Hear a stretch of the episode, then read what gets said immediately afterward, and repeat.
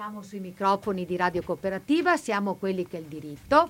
Oggi in trasmissione c'è Davide Zagni, buongiorno Davide. Buongiorno Monica. C'è ai microfoni per la parte musicale la nostra amata Agnese Usai. E per la rubrica lo sapevate che il nostro esperto è l'avvocato Leonardo Bruni. Buongiorno a tutti. Oggi manca Massimiliano Stiz, il nostro collega che ci segue da, da casa. E, ciao bene. Massimiliano. Ciao, ciao Massimiliano. Ciao, ciao.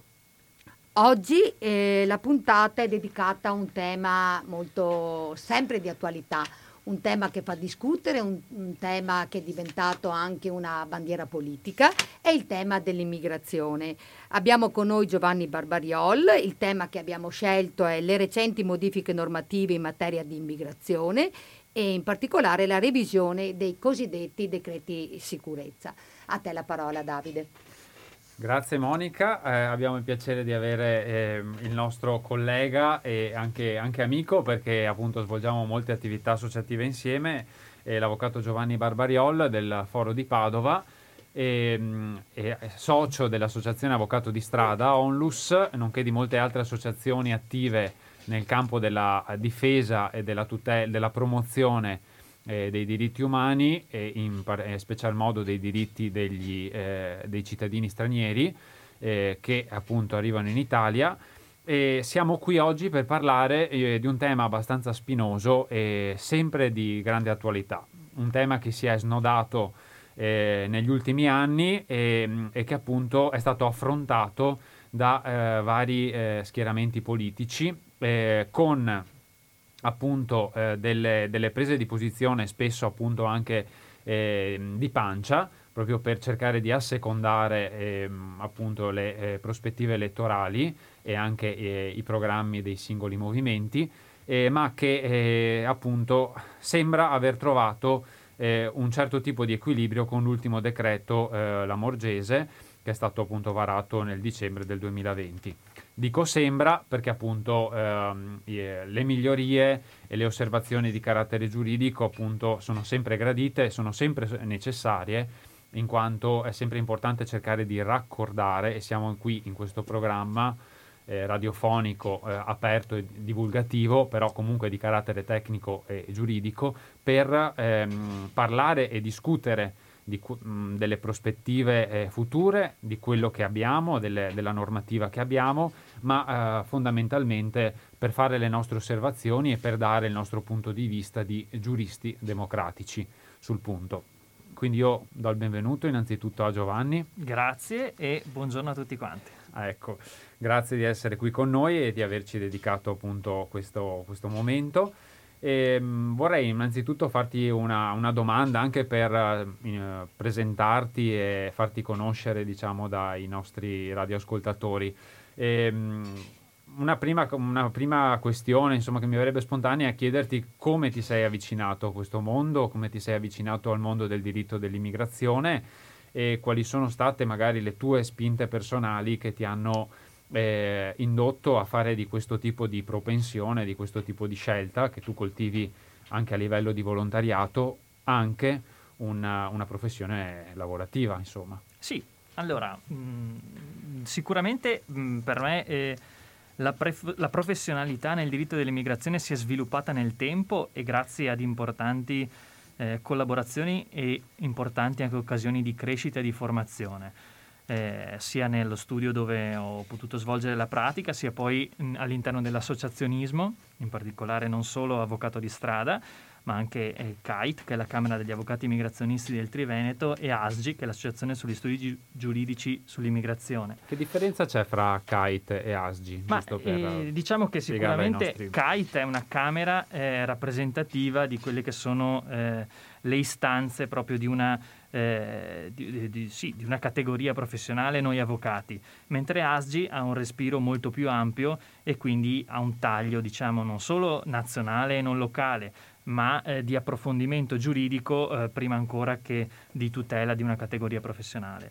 Sicuramente quindi in questi ambiti ho sviluppato poi dal punto di vista professionale e scientifico quello che è il diritto dell'immigrazione, ma eh, la passione per l'immigrazione appunto è prima di tutto una passione che nasce eh, molto presto, nel senso che dopo anni di volontariato fin da ragazzino è stato quasi inevitabile eh, avvicinarmi magari a chi eh, anche solo sulla carta ecco, aveva meno possibilità, meno tutele e poi un po' un intersecarsi di strade tra volontariato, professione eh, e passione e quindi da lì il cammino è stato molto breve. Beh, io mh, mm, aggiungo che per esempio nella mia esperienza personale eh, la, lo studio del diritto dell'immigrazione ha anche delle radici di carattere, diciamo, eh, giovanile, nel senso che eh, forse molti di voi avranno studiato magari anche l'Odissea, i classici, insomma tutto l'approfondimento del rapporto del, con la xenia no? degli antichi greci, il, um, il rispetto e l'ossequiosità che si dà eh, alla sacralità del diverso, dell'altro che viene da un'altra terra, che giunge dal mare. No? Eh, sappiamo benissimo che eh, gli antichi greci non, non, è che ritenevano gli stranieri eh, e i barbari, insomma, diciamo, al loro stesso livello, anzi avevano un fortissimo, un fortissimo senso di superiorità. Ciò nonostante, eh, nei confronti di chi veniva eh, ed era vulnerabile, no? si presentava spoglio e, richiede, e, richiedeva appunto protezione, c'era questa, questo senso sacro no? Della, dell'accoglienza come come un principio base no, della, nostra, eh, della, nostra, cultura eh, di esseri umani.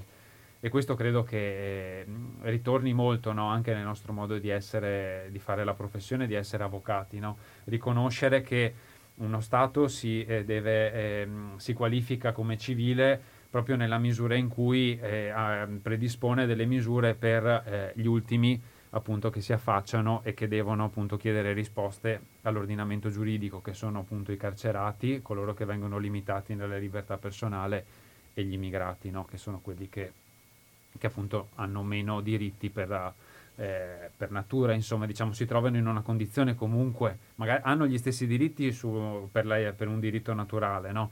ma dal punto di vista concreto di diritto positivo si trovano eh, molto debilitati. Certamente, non faccio certamente le, le, le, tue, le, tue, citazioni perché Davide come fai tu le citazioni no, no, non potrei, non potrei sicuramente superarti come ben sai, però sicuramente essere straniero significa prima di tutto essere altro, altro da noi e, e quindi ancora prima di eh, stranieri per nazionalità, cioè se, si può essere stranieri per tanti punti di vista. Ecco, quindi eh, sicuramente le radici eh, di una ricerca di una curiosità anche nei confronti della diversità di ciò che è altro nasce da quando siamo piccoli.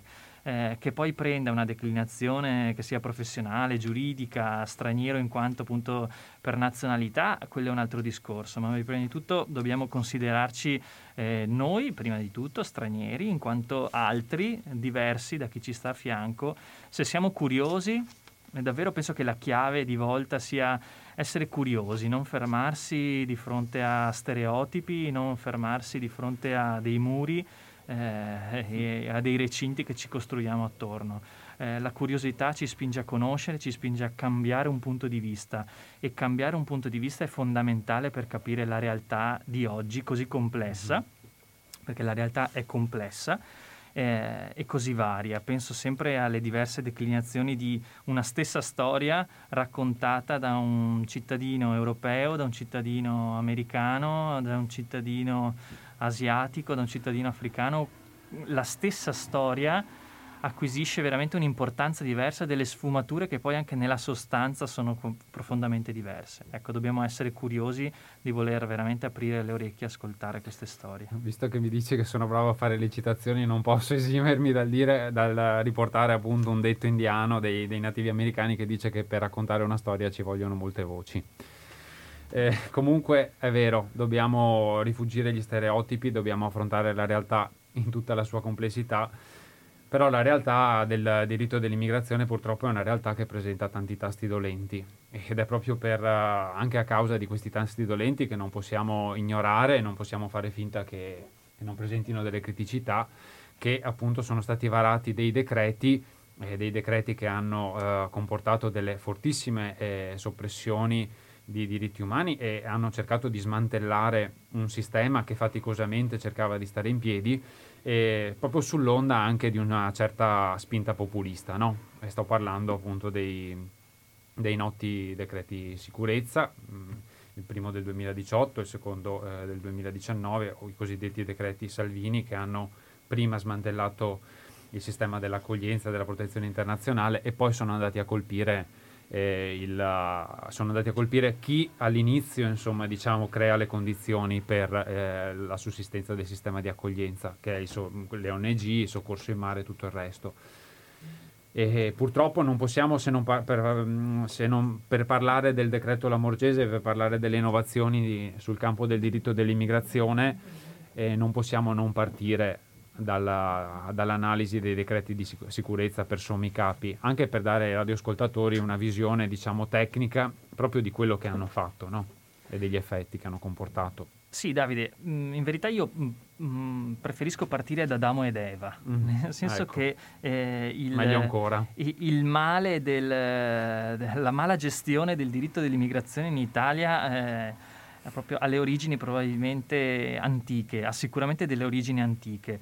Eh, il diritto dell'immigrazione in Italia è sempre trattato in maniera eh, frammentata, disorganica e è, è, assolutamente emergenziale. Quando emergenziale ormai eh, è assurdo parlare del fenomeno del diritto dell'immigrazione, il fenomeno dell'immigrazione come un fenomeno emergenziale, anzi è un fenomeno che c'è dall'origine dei tempi. Eh, si, basti pensare che dalla Costituzione insomma, della Repubblica Italiana eh, la prima legge organica nell'immigrazione in Italia nel 1990 con la legge Martelli e poi il testo unico dell'immigrazione del 1998. Quindi abbiamo già un lasso di tempo enorme in cui il nostro ordinamento italiano non va a disciplinare il diritto dell'immigrazione.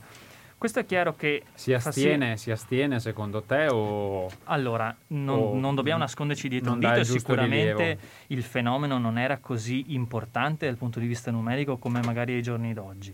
Sicuramente eh, il, lo sviluppo poi anche di quella che era la comunità europea prima, l'Unione Europea dopo, come eh, le convenzioni con altri stati extracomunitari ha portato ad una circolazione maggiore di cittadini stranieri, quindi sarebbe ipocriti non, eh, non dire questo.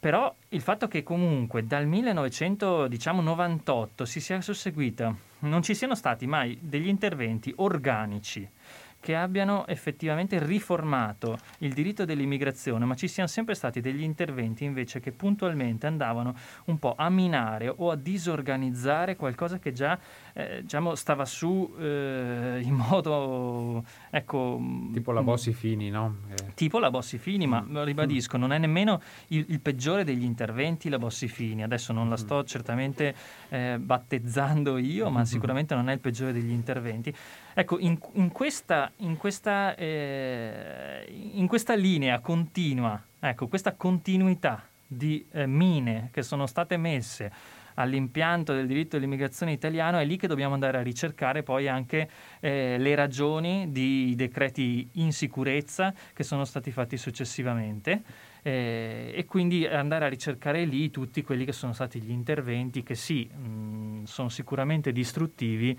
ma ribadisco non sono né i primi, tantomeno gli ultimi. Ecco. No. Grazie, grazie Giovanni. Facciamo primo, uh, la nostra prima interruzione musicale.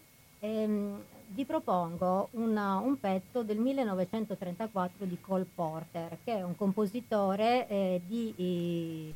Eh, di musical americani molto famoso come, come Gershwin. E voi vi chiederete, ma come mai questo pezzo del 34? Eh, questa canzone è citata in un libro di un grande storico e filologo italiano, che è il professor Luciano Canfora. Eh, proprio sul diritto dell'immigrazione, cos'era successo? Ad agosto 2019, proprio quando l'Italia era al centro delle cronache internazionali per il governo dei fatti della Gregoretti, e, e la gestione quindi di questi barconi di disperati, eh, questo oh, intellettuale ha voluto come dire, elevare una, um, un grido di protesta rispetto a quello che stava succedendo, come dire dissociamoci da questo tipo di intendimenti. Luciano Canfora, tra l'altro, in questo libro che si chiama appunto Fermare l'odio, eh, si rifà anche a un testo di Umberto Eco che era appunto il fascismo eterno, no? quindi alcuni punti di intervento eh, eh, in maniera così eh, forte rappresentano degli atteggiamenti, dice appunto Canfora in questo testo, eh, fascistoidi.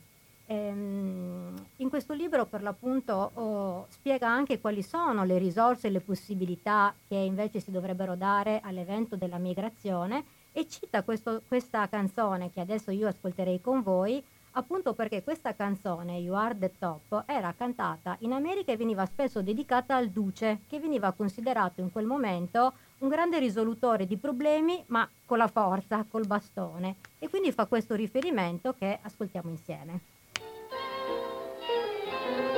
delle perle. Bentornati in diretta, in sempre in tema. Ben, bentornati in diretta, siamo sulle frequenze di Radio Cooperativa, siamo quelli che il diritto e il nostro collega Davide Zagni parla di immigrazione, sicurezza e insicurezza, decreti, tutto quello che volete sapere sul tema dell'immigrazione con un esperto, l'avvocato Giovanni Barbarioli.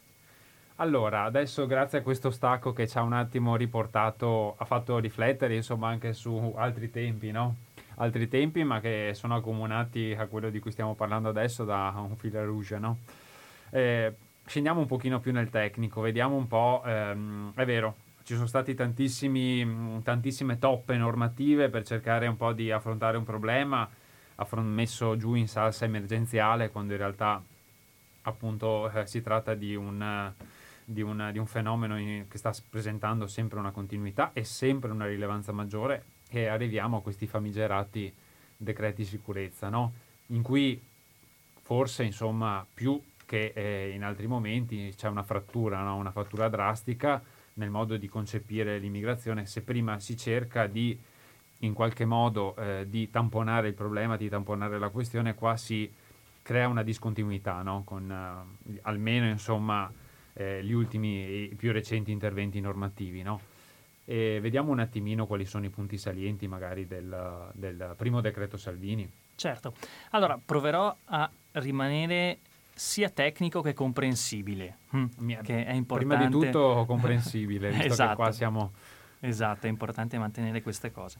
Allora, eh, tu prima tutti. dicevi che il decreto Salvini aveva inciso un po' sul sistema di protezione internazionale. Allora, in verità, il decreto Salvini, il sistema di protezione internazionale non, ha, non, lo ha assolutamente minato, non lo ha toccato. Perché? Perché il sistema di protezione internazionale che vige in Italia è un sistema europeo, comune di asilo europeo, dettato quindi da regolamenti e direttive europee che di certo un, un decreto legge non può andare a minare, ecco, proprio perché eh, è sottordinato dal punto di vista della, della sua forza ecco, normativa. Quello che è andato a minare invece il decreto legge 113 del 2018, è entrato in vigore il 5 ottobre del 2018, eh, è stato minare un sistema di protezione, il sistema di protezione italiano, all'interno del quale sicuramente c'è un livello di protezione internazionale che quello, ribadiamo, nessuno lo può minare. Ma c'era anche a chiusura un sistema eh, di protezione italiano che era dettato prima di tutto, ma non solo, ma prima di tutto dalla protezione umanitaria. Questa famosa protezione umanitaria, perché ormai l'abbiamo sentita mille volte dai media, dai politici, chi tirava da una parte la giacca, chi dall'altra, questa protezione umanitaria era una protezione tutta italiana che andava a chiudere un sistema di asilo lo andava a chiudere eh, laddove il, la persona non aveva, il cittadino straniero non aveva diritto di accedere alla protezione internazionale, quindi non era in un certo senso meritevole di essere riconosciuto rifugiato,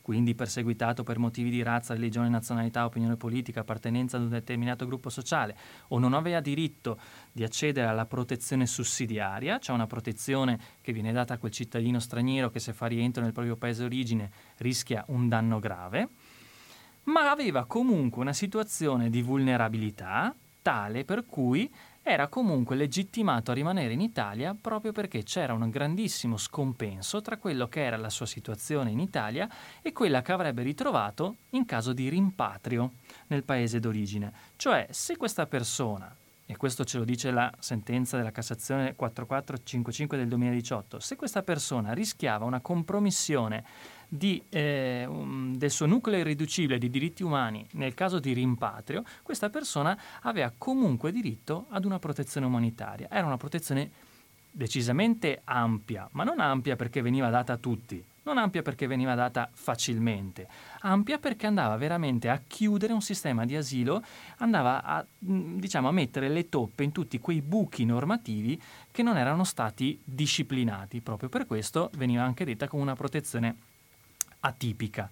È chiaro che andando a eliminare questa protezione umanitaria si andava a eh, eliminare una protezione eh, di tutte quelle situazioni che non erano puntualmente disciplinate dalla legge. Ora sappiamo bene che si può essere i più grandi legislatori della terra, si può essere dei grandi appunto filosofi del diritto, eh, ma anche mm, ma diciamo dal punto di vista pragmatico tutte le situazioni che ci capitano quotidianamente non possono certo essere eh, disciplinate e quindi anche tutelate. La preoccupazione grande è quando queste situazioni eh, occupano persone che sono particolarmente vulnerabili, persone che eh, vivono eh, la povertà tutti i giorni e quindi nella loro povertà, eh, soprattutto materiale magari, eh, capiamo bene la difficoltà anche di accedere a dei canali di tutela, di accedere a dei professionisti che possano tutelarli e che possano quindi eh, applicare delle norme che poi gli vadano, gli vadano, bene, che siano cucite come un bel vestito, cucite ad, a, a, nella loro situazione specifica. Diciamo la protezione umanitaria quindi era veramente una gran protezione per questo motivo qui, perché andava a chiudere un sistema di asilo, era residuale e atipica e quindi disciplinava, eh, disciplinava il non disciplinato. Ecco, faccio, faccio l'avvocato sì. del diavolo, sì. no? è proprio quello che, che lamentavano quelli che appunto i sostenitori dell'abrogazione di questo istituto era l'estrema genericità no? e il fatto che potesse venire concessa diciamo a pioggia sulla base di situazioni non, eh, non meritevoli di tutela o comunque che us- fuoriuscivano no, dal dettato normativo. Quindi creando, così creando insomma delle, dei privilegiati, dei privilegi quando la legge non li permetteva. E invece è proprio quello. Allora, guarda, chi dice questo eh. È o fazioso oppure eh, non, non, conosce non, conosce, non, conosce, la realtà giuridica. Eh sì. Non conosce la realtà giuridica. È il, 10, se... il 10,3 della Costituzione. Certo, no? ma poi se noi vediamo le pronunce dei giudici sono tutt'altro, Monica lo sa benissimo perché anche lei è con me al mio fianco in queste battaglie, eh, eh I giudici sono anzi molto puntuali, molto precisi, molto rigidi nel verificare quali sono i parametri per verificare se c'è un'effettiva compressione dei diritti um- umani fondamentali nel paese d'origine. Okay? Eh, quindi davvero... Cioè, vogliono delle prove o comunque un sufficiente livello insomma, di, di, di, conferma da report internazionali, da tutta una serie di, di cose che appunto, Esattamente, ci vogliono dei riscontri, dei riscontri, oggettivi. Certo. Poi riscontri ricordiamo oggettivi. che la fase giudiziale è solo eventuale, prima c'è comunque una disamina da parte di una commissione territoriale composta da esperti e quindi insomma c'è una valutazione caso per caso molto seria uh, sulle sussistenza dei requisiti. Assolutamente, brava Monica. Eh sì, ricordiamocelo appunto che si va in tribunale, si va in giudizio con l'avvocato proprio perché c'è una fase amministrativa appunto che, che, che, che de- si determina con un esito negativo, però eh, la, diciamo, la procedura fisiologica sarebbe fare la domanda alla commissione territoriale che è un organo, un'articolazione del Ministero dell'Interno e lì si dovrebbe chiudere la procedura, no? Esatto, lì è la fase fisiologica, la fase giudiziaria è la fase patologica, esatto. vuol dire che qualcosa non è andato bene prima e quindi siamo dovuti andare purtroppo eh, in tribunale. Quindi questa, ecco, questa è la prima grande bomba che aveva lanciato il 113 del 2018. Eh, altri sono notevoli anche quelli, per esempio eh, l'ostacolo che aveva messo il decreto Salvini all'iscrizione anagrafica dei richiedenti asilo. Mm? Altro Adesso... bel, bello scoglio, no? che si pensava appunto ha tolto questo privilegio, no? questo privilegio che era ingiusto, ingiustificato, no? quando invece appunto tu sei appunto... Non, ah, non, ti ho presentato, però sei, oltre a essere un grande esperto di diritto dell'immigrazione, sei un grandissimo esperto di residenza anabra- anagrafica. Però dopo magari il prossimo eh, stacco eh, sì. ne parliamo affrontiamo questo tema dell'immigrazione e ci spostiamo negli Stati Uniti d'America con la nostra rassegna Lo sapevate che? Perché Leonardo ci spiegherà appunto come funziona la materia negli Stati Uniti. Grazie.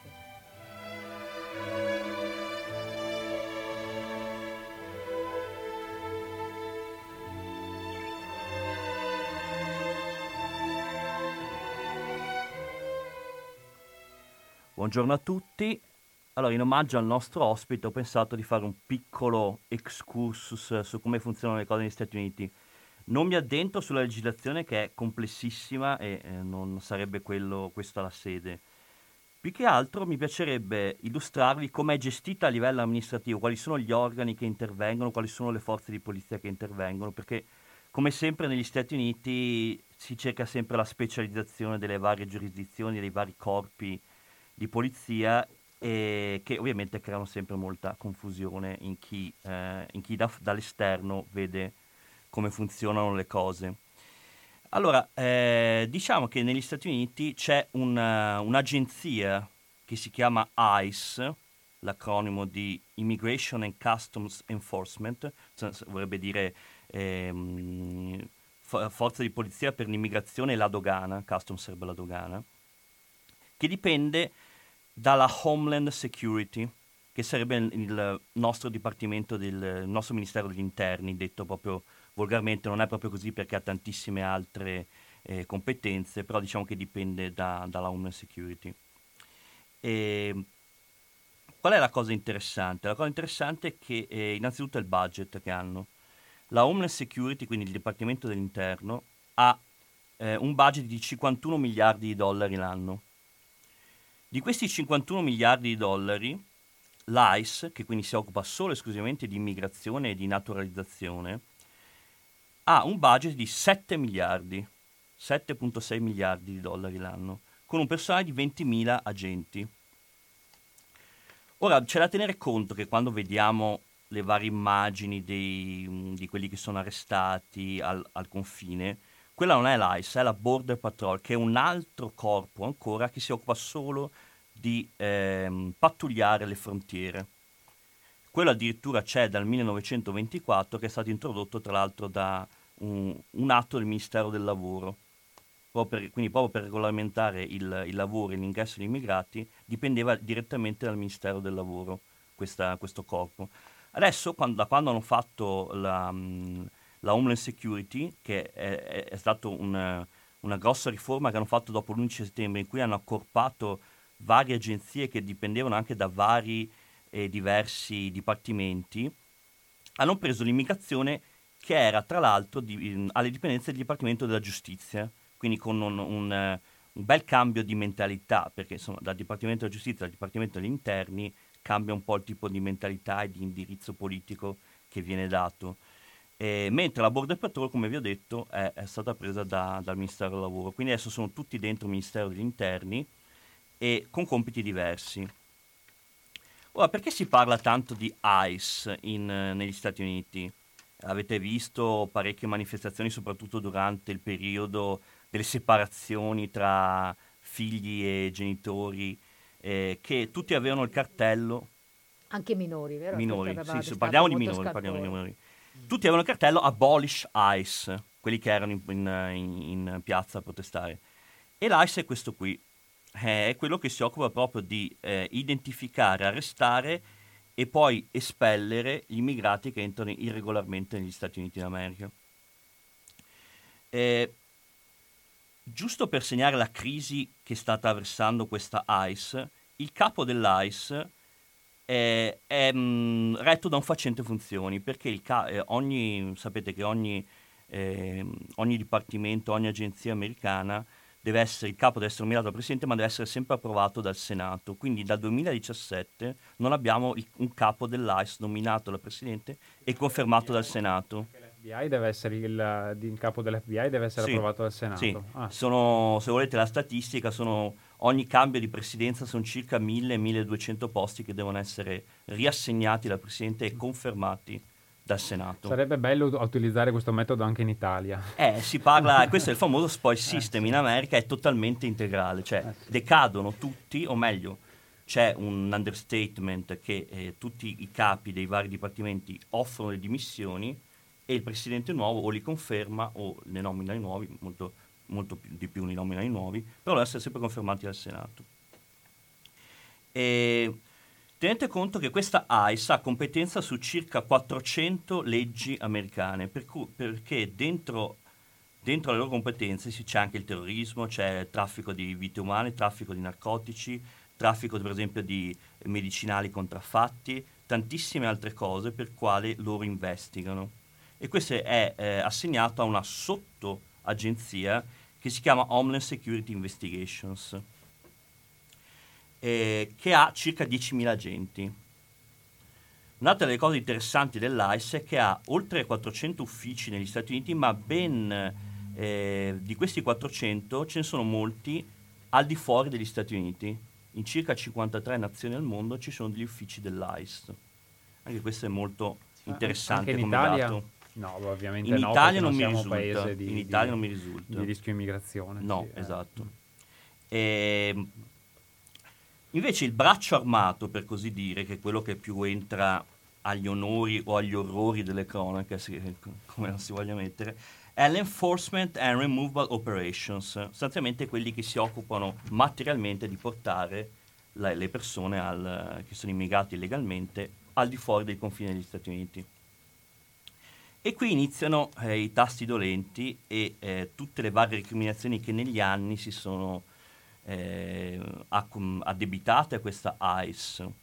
Qual è la cosa interessante? La cosa interessante è che, come vi ho detto, la Homeland Security c'è dal 2002, l'ICE c'è dal 2003, quindi sono poco, poco meno di vent'anni che c'è questa agenzia e già ci sono parecchie, parecchie magagne su questa agenzia eh, di cui l'ultima delle separazioni è solo la ciliegina sulla torta, perché ce ne sono, ce ne sono state parecchie. Intanto, eh, una statistica abbastanza inquietante è che ehm, ogni giorno in America ci sono circa 34.000 persone detenute nei centri di detenzione.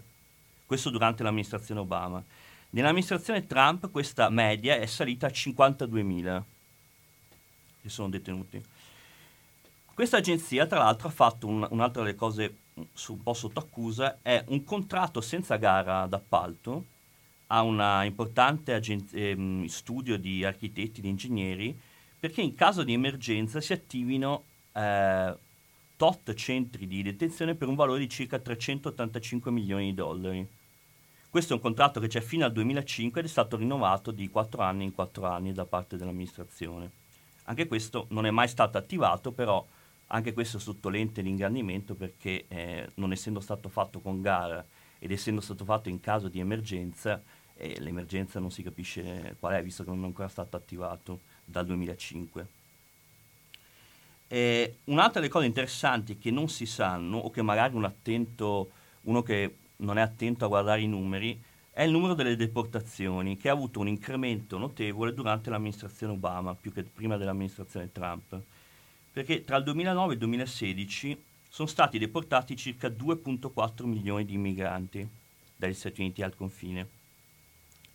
E questo però è un dato, diciamo, fuorviante perché prima di questo record, durante l'amministrazione Bush, eh, que- mh, non c'era la, la prassi di, pre- di prenderli, portarli nei centri di detenzione, poi aspettare il procedimento e poi espellerli erano semplicemente riaccompagnati, una volta che erano sorpresi oltre il confine venivano riaccompagnati, quindi non veniva contabilizzata questa come espulsione. Sì, sono i cosiddetti respingimenti no, alla frontiera dal punto di vista... Invece adesso, invece adesso da, da- si è cambiata rotta si c'è sempre un procedimento, perché comunque da loro è reato il semplice fatto di entrare illegalmente e sei detenuto per questo. Altre cose abbastanza inquietanti che hanno gettato appunto ombre su questa ICE. Parecchie accuse di abusi sessuali perpetrati all'interno dei centri di detenzione. Si stima che in questi anni sono state eh, sporte circa 1200 denunce e solamente il 2% di questi sono state poste sotto investigazione. Quindi c'è un'opacità su questo. C'è un altro caso, uno scandalo che non ha, non ha poi portato a condanne, su cui però ci sono molte, molti dubbi, eh, che in alcuni eh, centri di detenzione della Georgia si praticasse la sterilizzazione sulle le immigrate messicane, tant'è che addirittura l'ambasciatore messicano aveva sporto un, un- un'interpellanza all'ambasciatore americano su, questo- su questa vicenda, che poi non ha, non ha portato a nessuna condanna, a, nessuna- a nessun procedimento, che però è stato testimoniato da parecchie donne che erano detenute nei centri di detenzione. E poi veniamo appunto alla cosa più recente, che è quella del 2018, le- l'ordine esecutivo di Trump che eh, dall'altro lato del- dell'oceano, noi è apparso ovviamente eh, osceno e irragionevole che separava i minori dai loro genitori. La cosa interessante eh, che sono andato a, a, leggermi è che l'amministrazione, il suo executive order, che poi fu ritirato, perché i giudici dissero guarda che non puoi farlo, quindi lui prima che glielo bocciassero lo ritirò, durò circa 3-4 mesi tra il, il, marzo e il giugno del 2018. Quindi fu esecutivo? Eh, sì, sì eh, abbiamo già parlato forse di executive order, sono degli atti regolamentari del Presidente che vanno a attuare le leggi vigenti. Ne ho parlato io ne parlato sul tuo tu, suggerimento, esatto. ma è meglio se lo fai tu, insomma, se precisi meglio. Sì, sostanzialmente sono, sono dei provvedimenti che sono in applicazione della legge che però non ha alcun controllo parlamentare, quindi il potere rappresentativo e legislativo non controlla questi provvedimenti. Ovviamente sono controllati dai giudici, quindi si possono sempre impugnare. Qual è la cosa interessante? Che l'amministrazione si giustificò dicendo, eh ma noi applichiamo la legge, perché? Perché nel 97 ci fu un famoso, flo- eh, quello che viene chiamato il Flores Settlement Agreement. Sostanzialmente un giudice della California disse guardate che voi non potete tenere un minore non accompagnato più di 20 giorni in questi centri di detenzione. Okay? E quindi dovete attivarvi e eh, se non lo espellete dovete cambiare dipartimento e assegnarlo al Dipartimento della Salute che deve fornire un'adeguata struttura dove questi bambini sono, sono tenuti. Poi col succedersi dei casi, questo, se- questo Flores Settlement Agreement è stato applicato anche ai minori accompagnati. Quindi sia, prima erano non accompagnati, adesso anche per gli accompagnati c'è il limite dei 20 giorni. Allora Trump cosa ha detto? Ha detto benissimo, allora io, siccome questi 20 giorni non riesco a, a, a, smaltire la richiesta d'asilo che intanto stanno facendo e non riesco comunque a smaltire neanche il procedimento che coinvolge i genitori, io li separo quindi separo i bambini, i bambini li mando al Ministero della Salute e i genitori rimangono nei centri di detenzione. Questo fu il ragionamento dell'amministrazione. Poi interviene qualche giudice e dice guarda che stai violando qualche, qualcuno dei diritti della nostra Costituzione separando i genitori dai figli, devi assegnarli tutti, devi assegnare tutta la famiglia, mai dividerla, a delle apposite strutture. Cosa che fu costretto a fare che però siccome non c'erano apposite strutture, in emergenziale l'ha, mandati alle basi militari. Quindi tutte le immagini che abbiamo visto in quel periodo là, delle reti, sono tutte basi militari che sono state riadattate per accogliere questi che non potevano più stare nei centri di detenzione perché i, i minori non potevano starci dopo i 20 giorni che abbiamo detto. È cambiata la forma giuridica, però mi pare che le condizioni sostanziali siano rimaste. Esatto, cioè adesso in teoria anche Biden le sta usando eh, le stanno, di, dovrebbero costruire, comunque c'è una, una mozione legislativa nel, al congresso perché si dia il via a delle costruzioni di eh, case apposta per le famiglie per tenerle nell'attesa del procedimento. E poi un'ultimissima cosa che è incredibile, ci sono state tantissime detenzioni illegittime, perché illegittime? Perché avevano detenuto dei cittadini americani cioè avevano sbagliato, nel database c'erano delle persone che magari erano state naturalizzate, non emergeva dal database loro e le hanno tenute, le hanno trattenute in detenzione per, anche per, per, mesi, per anni. E, quindi, è una, e l'ultimissima è quella famosa delle Sanctuary Cities.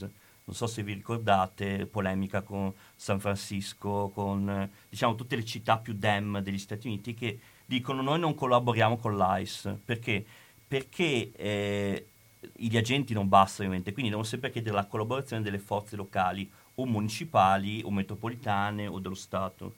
E queste, queste, queste città chiamate santuario si sono rifiutate di collaborare con l'ICE perché ritengono che, se, che detenerli nelle loro prigioni in attesa del procedimento sia illegittimo. E quindi cosa ha fatto Trump? Ha fatto un executive order anche in questo caso e ha detto tutte quelle che si rifiutano di collaborare con l'ICE non avranno più i finanziamenti federali nel caso di bisogno. Impugnato davanti a un giudice della California che ha detto non puoi farlo, è incostituzionale. Allora lui cosa ha fatto? Ha ribaltato, ha detto quelli che collaborano con l'ICE avranno più finanziamenti. e quindi insomma la situazione è questa a livello amministrativo.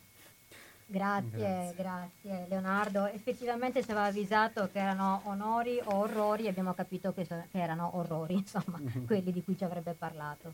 Adesso, prima di ridare la parola a Giovanni Barbariolla, facciamo un'altra interruzione musicale e andiamo in Francia ehm, vorrei farvi sentire la colonna sonora di un film molto bello, la colonna sonora è molto poetica, è di un compositore italiano, Ludovico Einaudi, tra l'altro nipote del nostro presidente e della, della Repubblica, è la storia di un, um, di un, senegalese clandestino che vive in Francia uh, da dieci anni. Ad un certo punto mh, pare che riesca a trovare la possibilità di avere un permesso di soggiorno, viene quindi inserito all'interno di una eh, di un centro per l'immigrazione e quindi, eh, e quindi lì conosce eh, una, uh, una, donna che si chiama Alice che si trova in questo centro appunto perché ha avuto una patologia nel posto di lavoro per lo stress. E cosa ci insegna questo film? Che l'incontro con il diverso non è automaticamente conflitto e, e, e problemi e non c'è neanche l'automatismo che il diverso lo dobbiamo aiutare noi perché a volte è proprio il diverso il nostro rifugio e il nostro aiuto.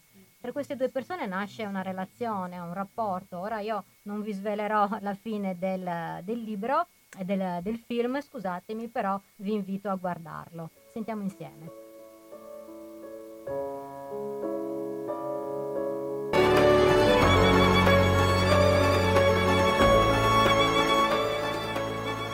11.54 e siamo in diretta su Radio Cooperativa, siamo quelli che il diritto, trasmissione realizzata e condotta dai giuristi democratici, Associazione Giorgio Ambrosoli di Padova. Vi ricordo che Radio Cooperativa è una radio che vive di solo volontariato, quindi invito tutti coloro che credono nella, nel progetto di libera informazione di, della radio a contribuire facendo un versamento o tramite conto corrente postale o bonifico bancario o PayPal e tutte le indicazioni le trovate sul sito radiocooperativa.org. Ricordo anche che per chi vuole eh, collaborare alla realizzazione delle trasmissioni, dare suggerimenti, osservazioni, domande, può scrivere su info radiocooperativa.org o per la nostra trasmissione a radio chiocciola giuristidemocraticipadova.it ogni vostro suggerimento consiglio è ben accetto. Ritorniamo al tema della trasmissione, un tema di cui si è parlato molto, di cui si conosce, si crede di conoscere molto e diamo la parola all'avvocato Giovanni Barbariol, intervistato dal collega Davide Zagni. Grazie Monica, eravamo rimasti al spinoso e fondamentale tema della residenza anagrafica della quale tu sei un cultore, appunto un indiscusso studioso e conoscitore. Il decreto Salvini toglie, il decreto Lamorgese mm, e, successivamente e, ripone delle basi, però in mezzo c'è una giurisprudenza, ci sono delle battaglie delle quali tu sei protagonista. Sì, cercherò di essere abbastanza breve sul punto, nel senso quello che a Salvini ha tolto, eh, la Lamorgese ha rimesso così come hai detto, ma eh, in chiusura prima eh, dicevi che un po' le varie ehm, le varie critiche che erano state fatte o comunque a sostegno di questa manovra eh, di salviniana memoria, questo intervento sull'iscrizione anagrafica era che l'iscrizione anagrafica era un privilegio che veniva dato ai richiedenti asilo che tanto stavano qui per poco tempo, per cui insomma cosa rompono per avere la carta d'identità, no? si associava l'iscrizione anagrafica alla carta d'identità.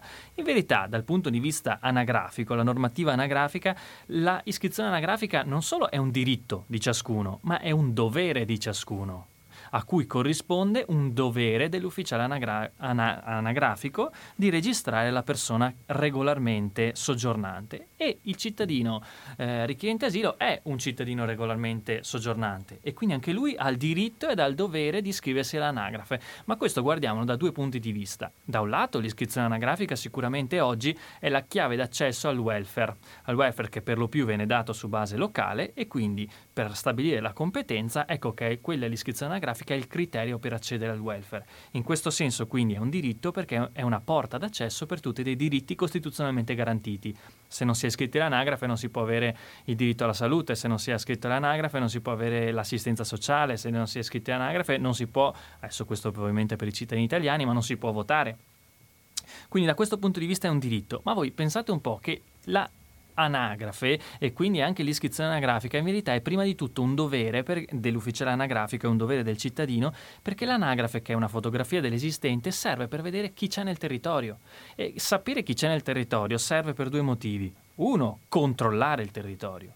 Ecco che quindi una manovra del decreto legge 113 del 2018, che era il decreto sicurezza, in verità è assolutamente uno slogan politico perché in verità genera insicurezza, perché non risponde togliere la, la, possibilità di iscriversi all'anagrafe, toglie la possibilità di controllare il territorio e quindi da, da, sicur- da sicurezza del territorio si trasforma in insicurezza del territorio. E poi pensiamo comunque al compito de, de, diciamo, eh, de, di analizzare i dati anagrafici che serve poi per fare eh, le politiche di governo e le politiche di governo anche locale molto importanti. Ecco, quindi un diritto-dovere. Per fortuna, insomma, Salvini non l'aveva tolta in modo plateale, aveva messo dei forti ostacoli che ne, impe- ne impedivano insomma, il, il, raggiungimento. È intervenuta la Corte Costituzionale a luglio del 2020 e ha ristabilito che eh, l'iscrizione anagrafica è un diritto dovere per tutti, per tutte le persone che sono regolarmente soggiornanti. Ecco che quindi la Lamorgese semplicemente è andata un po' in scia forte della, anche della sentenza della Corte Costituzionale e ha ristabilito eh, quello che già era precedentemente. Quindi questa è l'iscrizione anagrafica. Poi altra cosa Così vediamo anche un po' quello che ha tolto Salvini e quello che magari le occasioni perse invece del decreto Lamorgese. Mm. Ecco, mh, mm, Salvini aveva profondamente inciso sul tema della cittadinanza. Purtroppo sappiamo che mh, mm, bipartisan, tripartisan, quadripartisan, non so se si possa dire, ma nessun governo italiano oggi sta riformando questa legge sulla cittadinanza in modo serio, in modo lungimirante. Lungimirante significa riconoscere la cittadinanza a persone che sono nate qui, a bambini che si sentono italiani, a giovani che si sentono italiani, che sono cresciuti in Italia. Ok? Questo mh, mm, è davvero importante ribadirlo e ribadire che il decreto Lamorgese ha perso ancora una volta l'opportunità di fare questo tipo di modifica e soprattutto ha perso l'opportunità di mettere invece delle, delle serie toppe a quello che ha fatto Salvini. Cioè Salvini ha introdotto delle norme che eh, and- vanno a revocare la cittadinanza, creando tra l'altro de- dei problemi dal punto di vista internazionalistico enormi, perché ci troviamo ad avere persone che magari avevano acquistato la cittadinanza italiana e in alcuni stati non si può avere la doppia cittadinanza, quindi perdendo la propria cittadinanza d'origine, che magari si trovano ad aver revocata la cittadinanza italiana e si trovano apolidi. Peccato che ci sia una convenzione, la convenzione di New York, che dice che nessuno deve rimanere apolide e quindi tutte le norme sono poste, questa convenzione è posta proprio per evitare che ci sia questa condizione di apolidia. Sì, proprio... Ricordiamo anche... Giovanni che cosa significa apolidia per i nostri radioascoltatori. Sì, apolide è il cittadino che non ha nessuna cittadinanza, cioè non c'è nessuno Stato che lo riconosce come suo cittadino cittadino e quindi nemmeno che gli dà protezione. Banalmente non gli dà un passaporto, ecco, questa è proprio la cosa più banale, non gli dà protezione.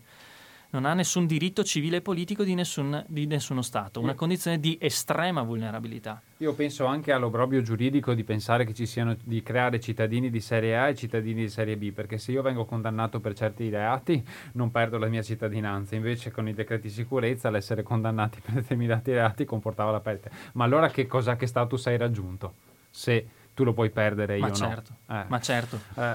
si, si, torna ad un'arbitrarietà dello Stato eh. che, che, fa paura e sinceramente all'interno della materia della cittadinanza si vedono dei comportamenti di controllo eh, di quello che sono i comportamenti di cittadini stranieri, in questo caso spesso che prevaricano ecco, il, i limiti consentiti dal diritto e diventano arbitrari. Si pensi che eh, ultimamente stiamo assistendo a moltissimi, o meglio, dopo, sicuramente dopo il 2001, ma sempre di più con tutte le leggi antiterrorismo, si assiste sempre di più ad una eh, ad un rigetto di domande di cittadinanza di paesi proveni- di cittadini provenienti da paesi arabi. Questo nella motivazione dei provvedimenti si legge perché la persona era eh, da, da, delle informazioni del sistema centrale si è appreso che la persona aveva contiguità con persone che eh, appartengono a gruppi sospetti insomma veramente una catena di Sant'Antonio in cui, magari, sì, mm. ma in cui magari la, la, persona, il, la persona a cui è stata negata la cittadinanza aveva semplicemente la colpa di andare nella stessa moschea dove poi magari è stato eh, intercettato una persona che aveva legami con associazioni terroristiche come se noi non fossimo mai andati in chiesa con a fianco un cittadino mafioso o quant'altro adesso non voglio veramente banalizzare non voglio scadere anche in argomenti che eh, trattati velocemente possono sembrare poco giuridici, ma Dietro ci sta un obbligo di motivazione nella pubblica amministrazione, un obbligo di istruttoria, ma soprattutto un diritto del cittadino di sapere perché mi viene negata una domanda. E molto spesso invece viene omessa la possibilità di verificare poi quali sono queste... queste... Di comprendere, no? Sì, sì, di comprendere, di comprendere, esatto. Grazie, grazie Giovanni. E adesso è il momento della nostra rubrica La signora in toga con la nostra Monica Bassante.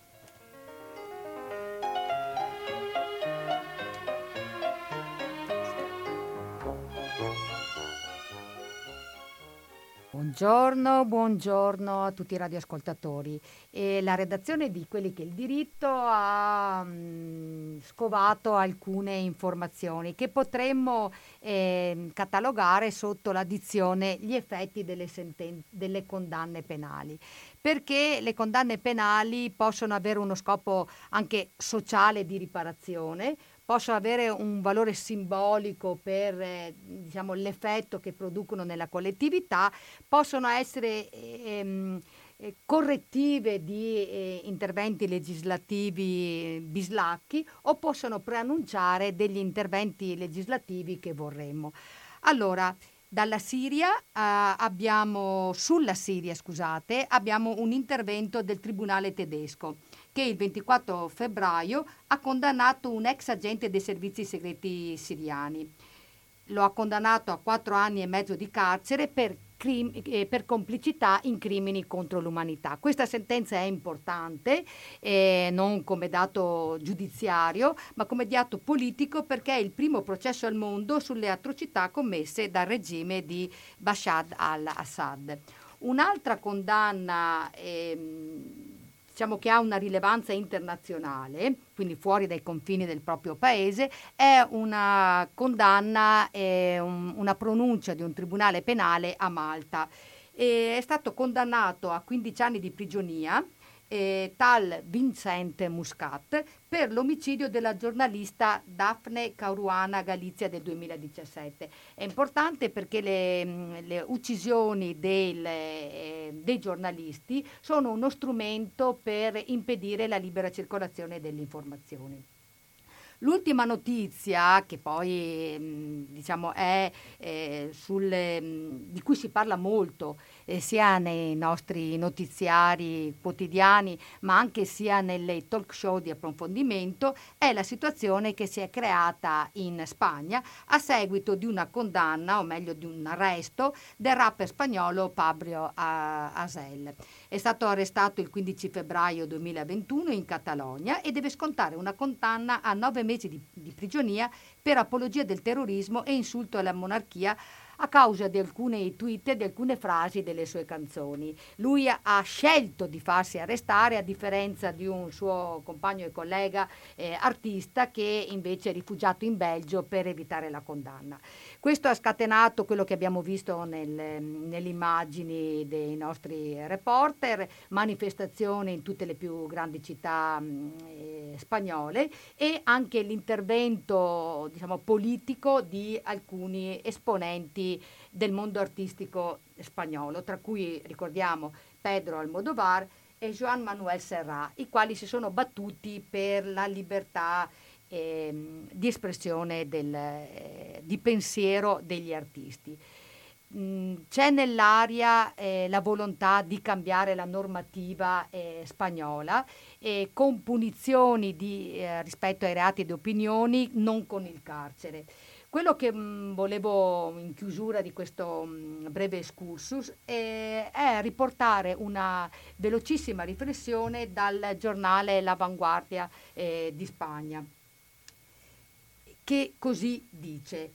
E l'idea che gli eccessi verbali e le affermazioni che possono incoraggiare atteggiamenti violenti saranno, devono essere puniti è una cosa che è legittima, è giusta ed è sentita anche a livello personale da ciascuno di noi, ma non con la privazione della libertà.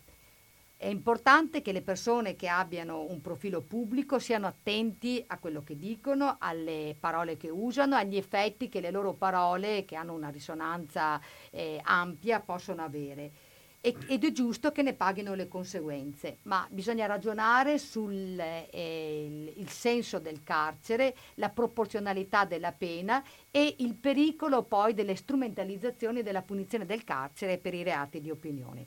Grazie Monica Grazie, per la Monica. scelta di questi, di questi temi e per l'informazione che ci hai dato. Ora diamo il via alla diretta telefonica al numero 049 880 9020. L'argomento di oggi è il diritto dell'immigrazione, è un tema divisivo e quindi invito tutti i radioascoltatori comunque sia a porre domande sintetiche e eh, misurate e educate. Grazie. Anche nelle critiche. Grazie. Grazie. Andiamo un attimo avanti, no? Io volevo un attimo collegarmi intanto, finché non- nessuno chiama, con ehm, la riflessione e la pillola di diritto che ci ha lanciato Leonardo, no? 34.000 detenuti no, carci- nei, nei CPR americani. Nei CPR italiani, beh, la nostra situazione è un po' diversa, no? Abbiamo un, appunto, mm, il decreto Salvini che ha esteso a 180 giorni il termine massimo per il trattenimento nei CPR, che è un trattenimento di carattere amministrativo il Lamorgese lo fa ridiscendere a 90 giorni. Abbiamo comunque una situazione molto particolare che è sempre sotto osservazione critica da parte del garante dei detenuti. Ovviamente i numeri non sono minimamente quelli della- degli Stati Uniti americani per fortuna, ma eh, appunto sono dei numeri importanti. Sentiamo c'è un radioascoltatore che forse si sta per collegare e per... eh, sì, sì, sì, diamo pure la linea. Eh, buongiorno. Buongiorno a tutti. Una domanda. Eh, chi parla? parlato Roberto da Russega, buona giornata. Buongiorno, buongiorno Roberto. Eh, una domanda a voi che siete dentro proprio. Ma al giorno d'oggi tutti quanti abbiamo il sentore che il parlamentare non rappresenta più il popolo che l'ha eletto.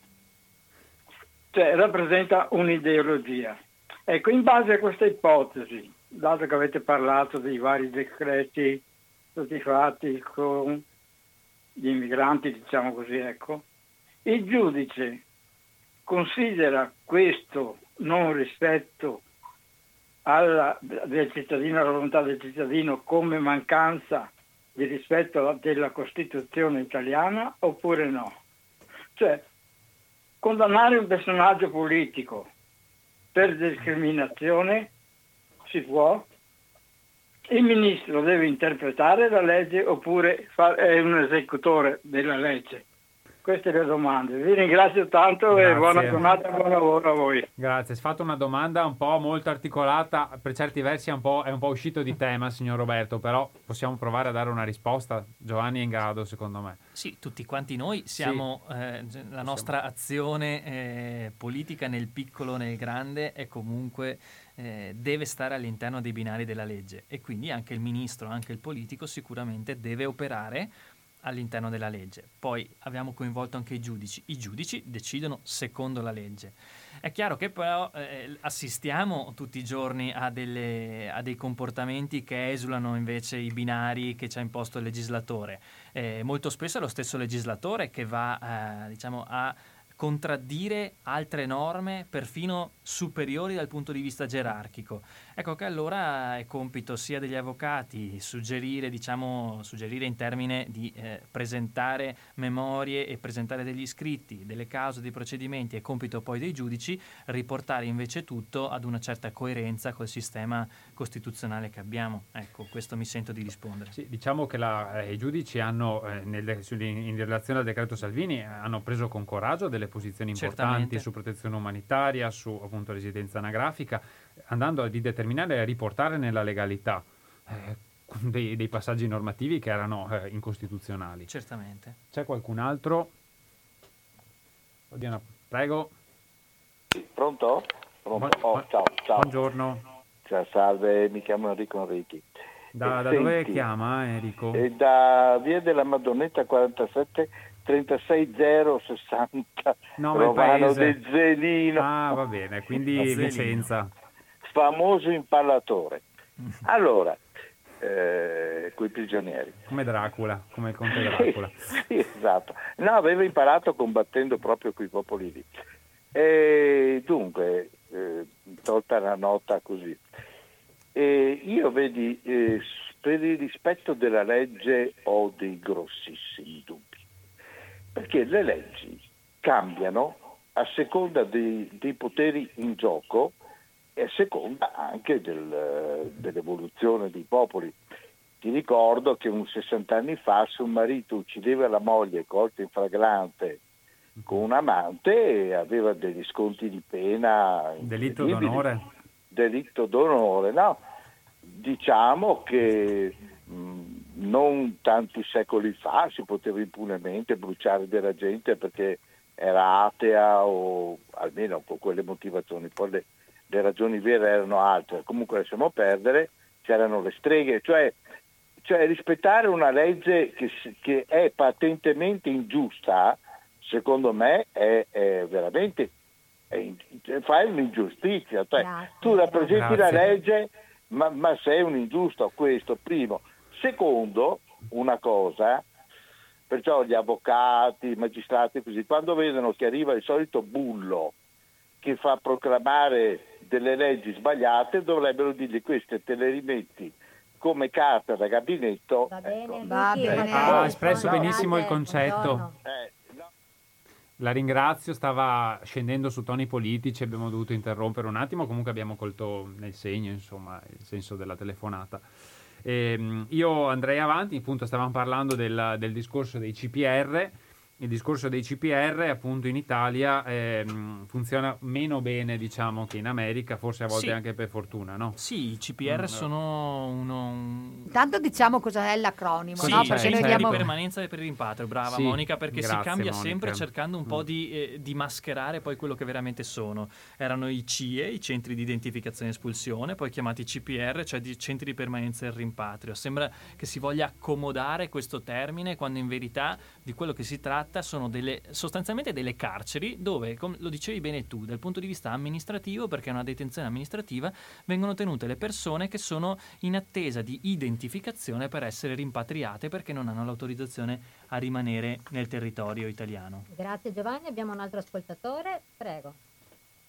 Buongiorno, Buongiorno, chi parla? Senta, io, io sono Luigi, Buongiorno, da dove chiama? Eh, chiamo da casa mia e senta, io, io No, gli, voglio, gli, voglio, gli voglio fare una domanda. No, mi No. deve specificare dove abita prima, gentilmente. Sono su un'automobile verso Verona, però se voi vi va bene, vi va bene, se non vi va bene per me è lo stesso. Va bene, Posso fare anche a meno di fargli la Va domanda. bene. Allora, ci sono delle regole per intervenire in trasmissione, si deve dire il proprio nome e indicare il, ehm, Il paese di paese di provenienza, di residenza. Sono regole anche di, un, Di di rispetto e eh, sono anche regole belle perché è un modo per comunicare. Noi diciamo chi siamo, voi dite chi siete, ognuno è libero di formulare le domande che vuole. Abbiamo una diretta sempre aperta per voi 049 880 90 20. Questo è Radio Cooperativa. È una radio libera che si fonda sul volontariato di chi crede nel suo progetto e quindi vi invito tutti, i radioascoltatori, i nostri ospiti, e a eh, fare un versamento con le modalità che potete trovare sul sito di radiocooperativa.org. Sì, volevo chiudere il discorso CPR. Esatto, no? Davide, io, Siamo- io- io tornerei proprio su questo argomento perché l'intervento di Leonardo è stato davvero molto interessante, anche per vedere un po' quali sono le diversità e mi piacerebbe eh, sapere eh, appunto come si comportano su questo che adesso vi dirò gli Stati Uniti. Cioè, il CPR diventa una grandissima ipocrisia istituzionale perché? Perché all'interno del CPR, lo dicevamo prima, ci stanno le persone che lo Stato ha ritenuto che non abbiano i requisiti per rimanere in Italia, dal punto di vista amministrativo, non è in grado ancora di identificarli e quindi li deve rimpatriare. Questo perché li deve identificare per rimpatriare? Perché per rimpatriare una persona, per espatriare, noi tutti, tutti noi, di cosa abbiamo bisogno? Di un passaporto. Quindi vuol dire che non hanno il passaporto, queste persone che sono il CPR non hanno il passaporto per poter espatriare. Ma il passaporto chi te lo dà? La tua autorità nazionale. E tu, Stato italiano, tu, governo italiano, tu, Salvini, hai la possibilità di imporre all'ambasciata degli Stati Uniti di rilasciare un passaporto? Assolutamente no.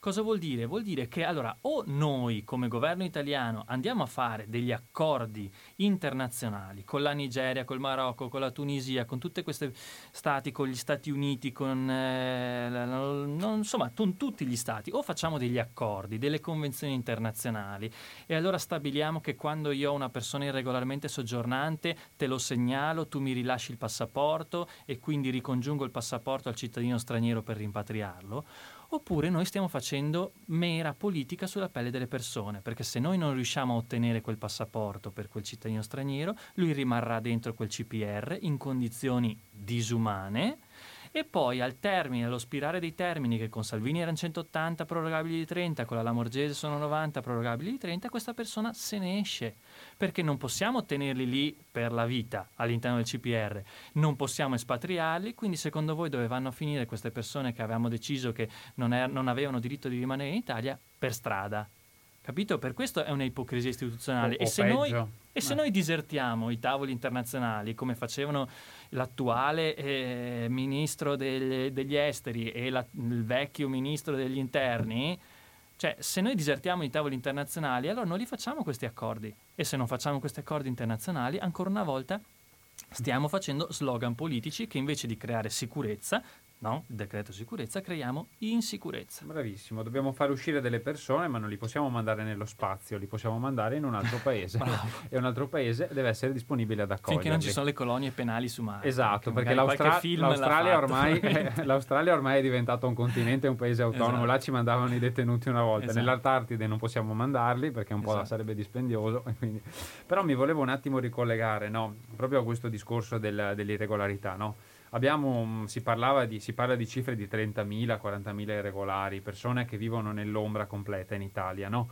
Sono persone che poi finiscono... Gli in- irregolari sono quelli che chiamiamo comunemente clandestini. Sì, no? detta dire- volgarmente clandestini, che è un termine appunto che ha anche una connotazione dispregiativa, no? quando invece il termine giuridico tecnico è persona irregolare, irregolarmente presente nel territorio, che oltre a essere abbastanza neutro ha anche un valore diciamo di rispetto della dignità umana, diverso dall'idea del clandestino. No? Ma questi uomini ombra no, che vivono nel nostro paese finiscono in determinati circuiti non solo di criminalità per dover sopravvivere, ma anche circuiti che poi vanno a determinare anche della produzione di beni che finiscono anche sulle nostre tavole. Sto parlando del circuito agricolo, sto parlando dello sfruttamento eh, dei, dei braccianti, non soltanto nel mezzogiorno, ma, eh, ma anche purtroppo eh, anche nelle nostre campagne. Tutte queste persone sono state, eh, e questa problematica è stata affrontata anche attraverso altre misure, no? E infatti vorrei mm, fare, eh, che tu facessi un cenno appunto alla sanatoria che è stata fatta adesso la scorsa estate, la sanatoria Bellanova, che è andata a, a prendere il fenomeno non, dal punto, non solo dal punto di vista diciamo dell'uscita giuridica, ma appunto anche della regolarizzazione da, anche dal punto di vista giuridico, ma sotto il profilo lavorativo, no? Certo, perfetto. Eh beh, mh, la sanatoria è una norma eccezionale che va a mettere le, le toppe, va a fare un colpo di spugna eh, lì dove mh, non c'è una eh, normativa organica che è quella di cui parlavamo all'inizio della trasmissione. Cioè, essendo la, la- la normativa italiana pensata sempre in modo emergenziale, non in modo pragmatico, non in modo reale, soprattutto non in modo reale rispetto alle esigenze del mercato del lavoro italiano, ci troviamo con tante persone che trovano un'altra eh, modalità, ok, un'altra motivazione per rimanere nel territorio italiano e che molto spesso poi si trovano a diventare irregolarmente soggiornanti. Ecco che quindi l'Italia va a fare un colpo di spugna di queste presenze irregolari permettendo al datore di lavoro che ha occupato irregolarmente un cittadino straniero di pagare una sanzione di regolarizzare la posizione contributiva e retributiva del cittadino straniero, quindi come primo effetto quindi ottenere una sanatoria dei propri, eh, delle proprie, diciamo, eh, ehm, dei propri comportamenti illegittimi di datore di lavoro e come secondo effetto la regolarizzazione del cittadino extracomunitario a cui viene dato quindi un permesso di soggiorno.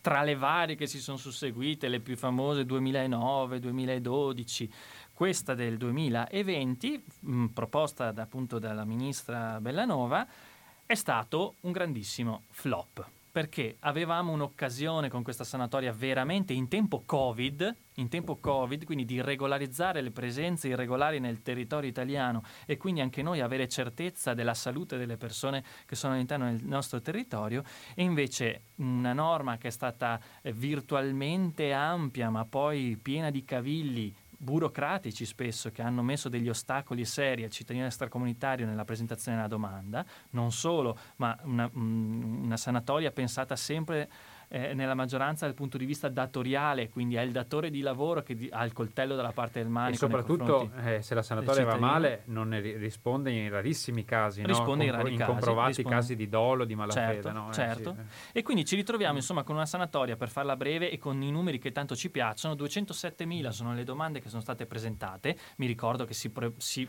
si preannunciava 600.000 domande, saranno presentate 207.000, quindi davvero molto molto poche e di queste 207.000, o- oltre al danno di aver fatto una norma quindi piena di cavilli e ostacoli, e la beffa è quello che sta succedendo adesso, ora che la, la norma è chiusa, quindi il periodo di regolarizzazione è chiuso e si stanno esaminando le, di queste 207.000 domande. Ad oggi l'1% delle domande in Italia è stata eh, processata l'1%. Quindi vuol dire che abbiamo il 99% di quelle 207.000 domande che sono cittadini stranieri che hanno ancora un permesso di soggiorno precario, che sono ancora, diciamo, alla mercé nella eh. peggiore delle ipotesi, chiaramente, perché ci sono tanti datori di lavoro invece onesti, bravi e con cuore, ma non solo, ma anche appunto eh, bravi ma comunque alla mercé di datori di lavoro che decideranno se concludere o meno la, la, la, domanda, perché tanto appunto come dicevi tu rischiano o non rischiano, e persone che quindi rischiano di aver lavorato, lavorato in modo irregolare, non aver magari ottenuto la regolarizzazione né retributiva né contributiva e alla fine della fiera nemmeno una regolarizzazione dal punto di vista del soggiorno. Per non parlare delle truffe, no? Per non parlare ah. delle truffe, ah. delle truffe, ma insomma, magari di questo ne parliamo in altre sedi. Eh sì. Allora Giovanni, per ricapitolare, i decreti sicurezza hanno creato insicurezza. La sanatoria che avrebbe dovuto regalare il permesso di soggiorno a, a, a centinaia di clandestini e, e, o delinquenti, perché delle volte la sovrapposizione è facile strumentalizzazione politica. Il terzo luogo comune, le quote per gli stranieri che possono venire a lavorare in Italia. Ma esistono ancora? Allora, esistono perché esistono e ricordiamo che per entrare in Italia per motivi di lavoro e quindi per avere un permesso di soggiorno per lavoro in Italia bisogna rientrare all'interno di un sistema perverso mh, mm, creato dalla Bossi-Fini che prevede che il datore di lavoro in Italia faccia richiesta nominale di ingresso di un lavoratore che eh, dovrebbe conoscere nome e cognome, ma questo lavoratore deve essere presente nel proprio paese origine, quindi io devo conoscere Davide Zagni che vive in Ghana, quindi già prima ipocrisia, e non solo, perché io non solo devo fare una richiesta nominale individuale, io datore di lavoro, ma devo anche fare la richiesta di sussistenza di una quota. Cosa sono queste quote di cui parlavi te Monica? Cioè ogni anno l'Italia deve prevedere attraverso un decreto, cosiddetto decreto flussi, un tot di quote, cioè un tot di numeri di eh, lavoratori di cui l'Italia presuppone di avere bisogno sulla base un po' della, del, del, del fabbisogno appunto del mercato del lavoro. Queste quote però, un decreto flussi con delle quote che realmente rispondano alle esigenze del mercato, non viene fatto in modo organico dal 2011 dieci anni. Mentre ogni anno vengono disposto un decreto flussi con molte poche quote, con quote molto più di conversione, quindi quote non di ingresso per motivi di lavoro, ma per persone che avevano una tipologia di permesso qui, per esempio per motivi di studio, che si sono trovate a lavorare, la normativa italiana non permette di convertire il permesso per studio in motivi di lavoro in modo facile e quindi accedere in questo modo alle quote.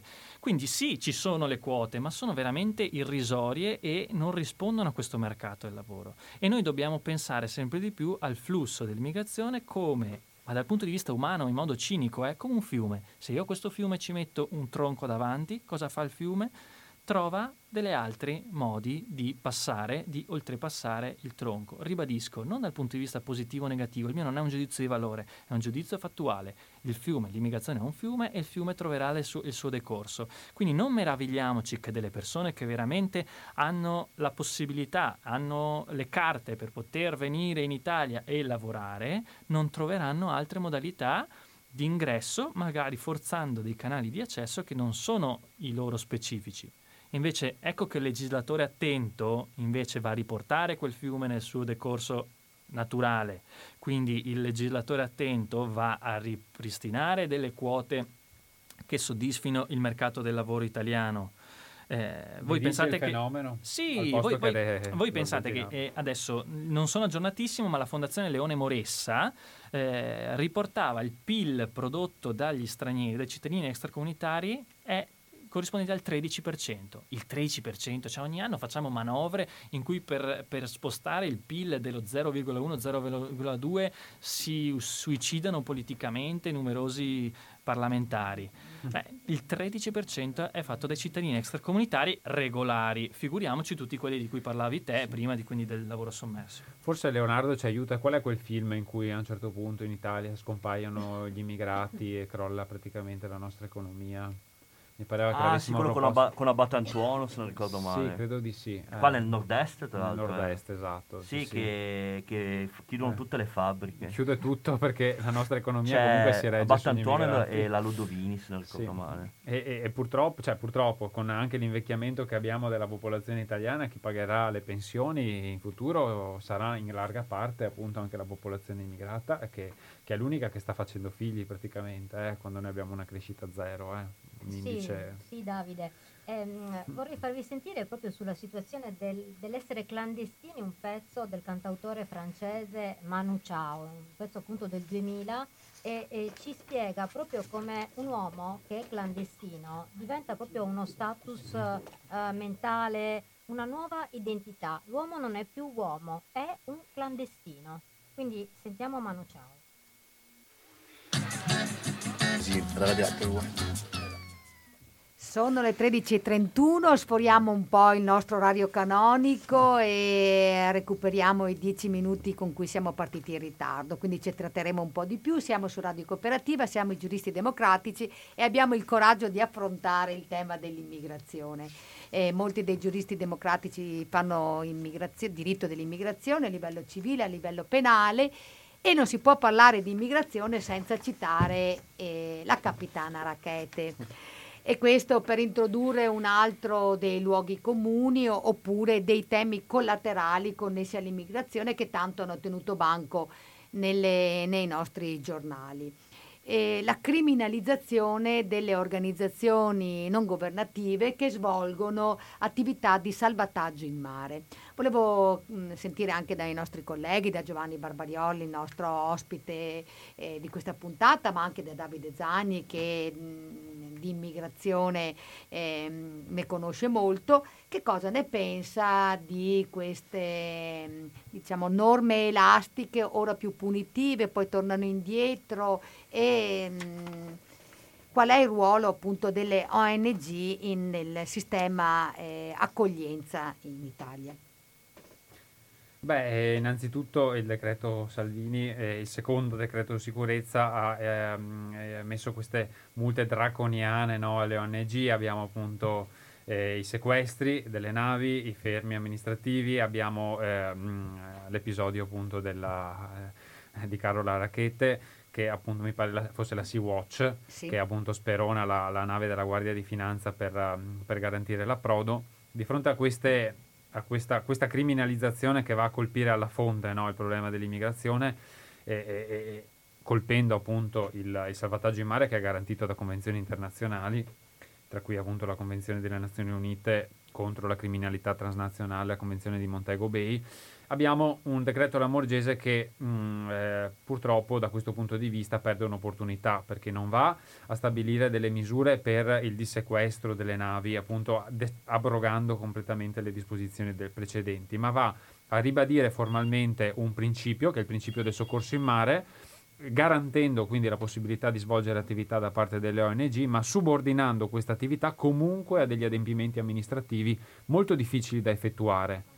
Quindi momenti. quando c'è una cattiva legge, poi le successive leggi non recuperano mai non il affronta, terreno perso dei diritti. Non, no, affronta, magari non, non hanno mai il coraggio di... Nonostante si cambino i colori apparentemente, ma non si va a modificare quello che ha fatto il precedente. Esatto, perché io devo comunque eh, praticamente effettuare ai sensi dell'articolo 1,2 del DL 130, che poi è stato convertito eh, sempre nel dicembre 2020, devo comunque effettuare eh, le comunicazioni cioè il salvataggio comunicando immediatamente al centro di coordinamento competente per il soccorso marittimo e allo Stato di bandiera, quindi devo dare praticamente due comunicazioni da effettuare nel rispetto delle indicazioni della competente autorità per la ricerca e il soccorso in mare. Quindi opero nella zona SAR, Search and Rescue, e devo praticamente eh, prima di buttarmi nel salvataggio, comunicare a due autorità diverse che sto andando ad effettuare quel tipo di salvataggio, sì. ottenere in base alle autorizzazioni e alle prescrizioni di quell'autorità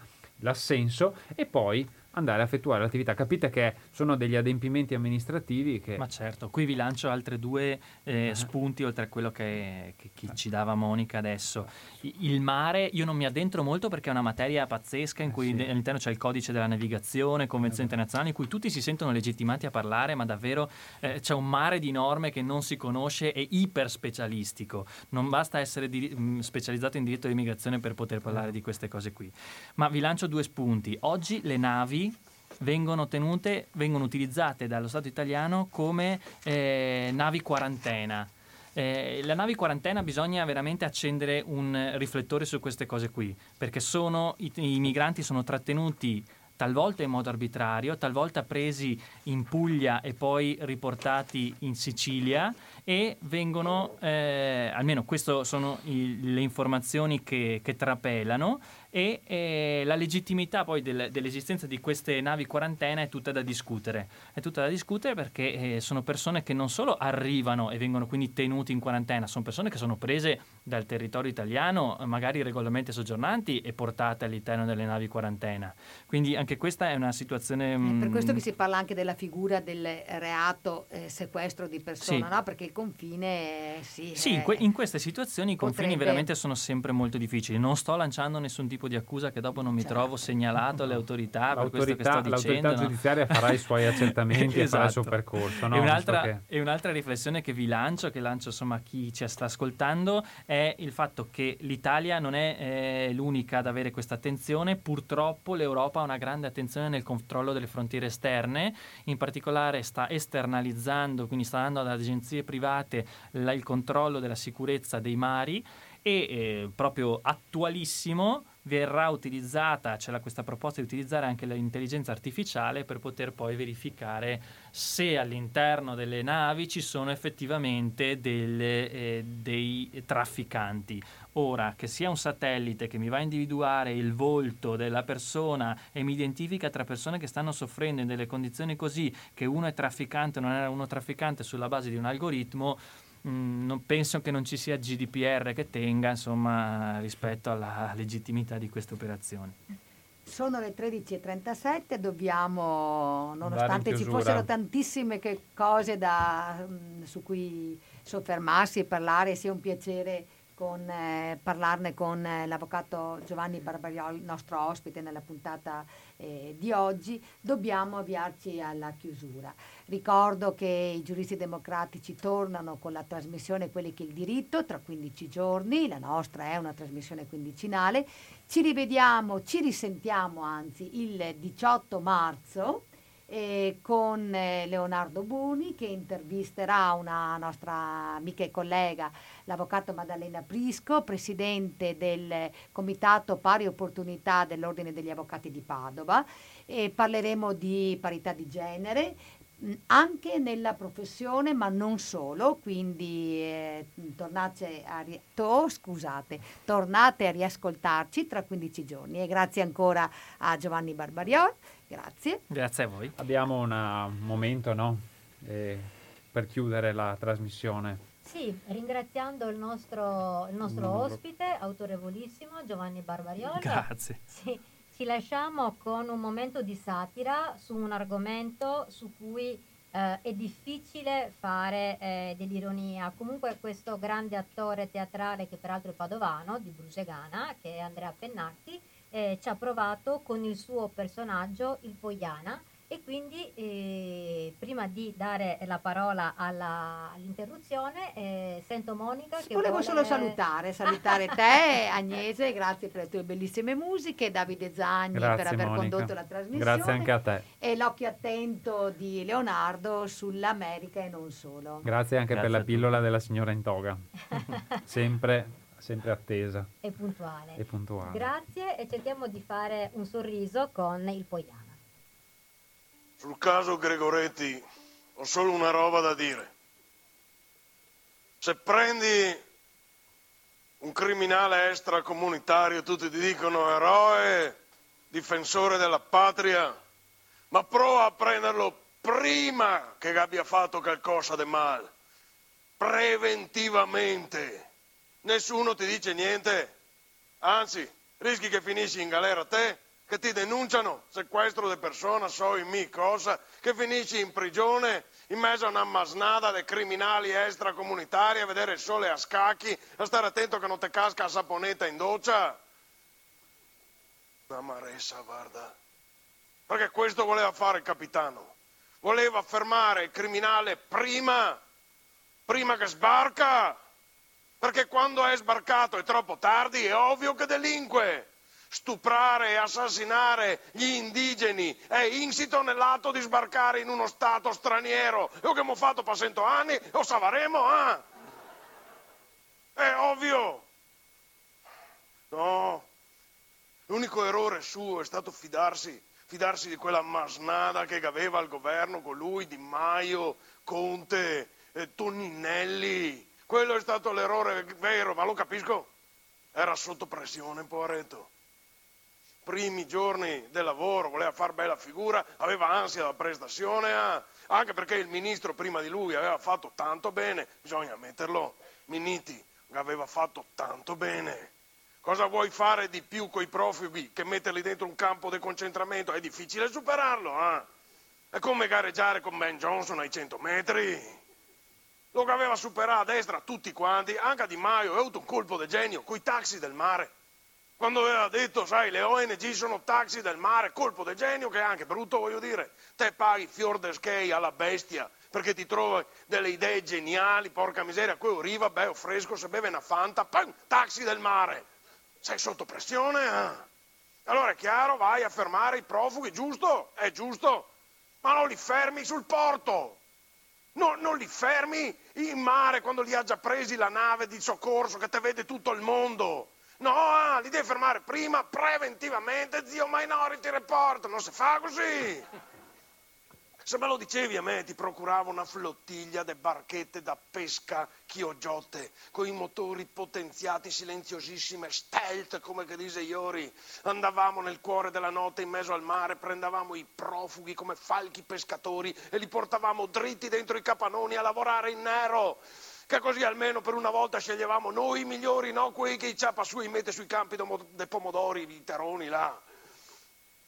E invece no, lui si è fatto prendere dall'ansia di prestazione, poveretto. Quello era il problema. Non devi agire quando ti vedono tutti e quando girano lo sguardo che devi agire, caso. No, a petto nudo, ah, sul bagnasciuga a fermare a mani nude le navi dell'invasore. Il bagnasciuga porta sfiga. Lo diceva, sai, li fermeremo sul bagnasciuga. Lo diceva Mussolini quando stavano per sbarcare gli americani in Sicilia. E guarda che fine che ha fatto! Il bagnasciuga è ottimo per bere mojito, per baiare anche, ma per fermare l'invasore è pessimo! Ah, su, e quelli là che dicono, quelli che dicono che è ridicolo che abbia difeso i sacri confini della patria da una nave militare italiana, vuol dire che non hanno mai difeso i sacri confini del Capanone dalle incursioni piratesche della Guardia di Finanza che quando Racchetta, sai, la capitana tedesca, quella con le sgrendene nei capelli, ha ha speronato una barca della Guardia di Finanza in bar mio. Abbiamo fatto la ola, abbiamo fatto caso. Ah, no. Un errore ha fatto. Un errore che ha fatto. Ascoltare che ammarmaglia che aveva intorno quest'altri ministri che gli dicevano vai avanti tu capitano, sei il migliore, sei il più forte, non hai paura di niente, hai fatto un anno di militare a Cuneo, vai, li fermi, sei forte, caso, così, ah, eh, porti chiusi, che piace a tutti, poi in Italia non va in gaera nessuno, mai fidarsi dei teroni. E comunque ha ragione capitano, non sarà la magistratura a giudicarlo, sarà il popolo. Solo che capitano, stavolta il popolo pensa che sei stato un po' mona. Preciso solo che lo